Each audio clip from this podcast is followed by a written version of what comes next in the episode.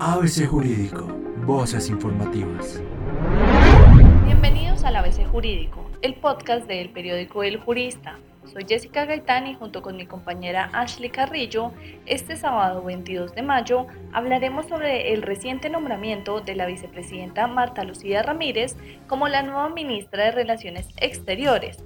Esto tras la renuncia de Claudia Blum a raíz del escándalo y la presión internacional por los casos de abuso policial dentro del marco del paro nacional. Así es, Jessica. Cabe aclarar que la nueva jefa de la cartera de Relaciones Exteriores desempeñará la doble función. La pregunta es si esto constitucionalmente es posible. Se le pagará doble sueldo y lo más importante, ¿es ético, prudente y astuto este nombramiento?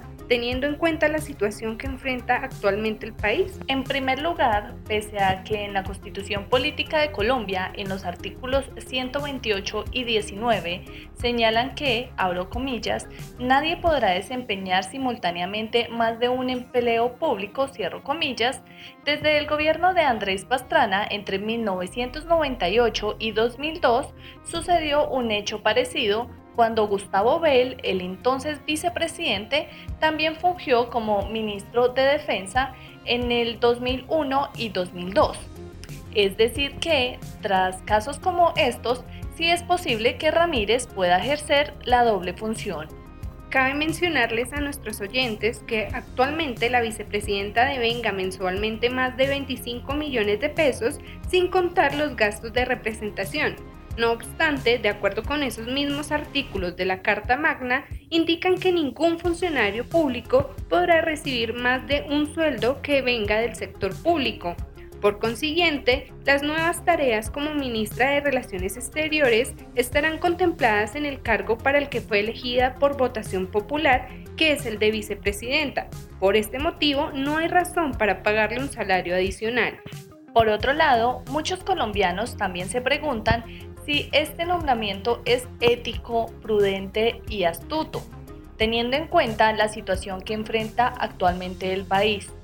No obstante, el presidente Iván Duque aseguró que nombró a la funcionaria con el propósito de, abro comillas, sacar adelante toda la política migratoria, fortalecer los lazos en materia de seguridad y defensa, pero también abrir nuevas fronteras para Colombia, cierro comillas.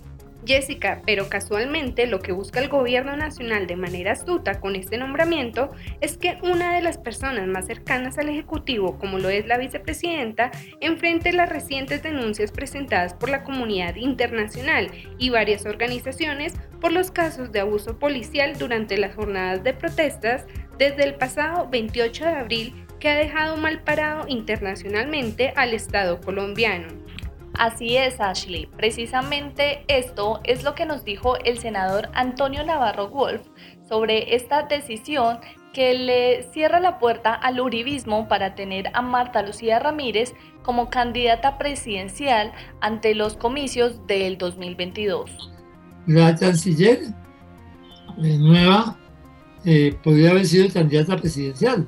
Si ella hubiera renunciado a la vicepresidencia en esta semana, podría ser candidata presidencial. Si no lo hizo, es porque está viendo muy complicada la elección presidencial de 2022.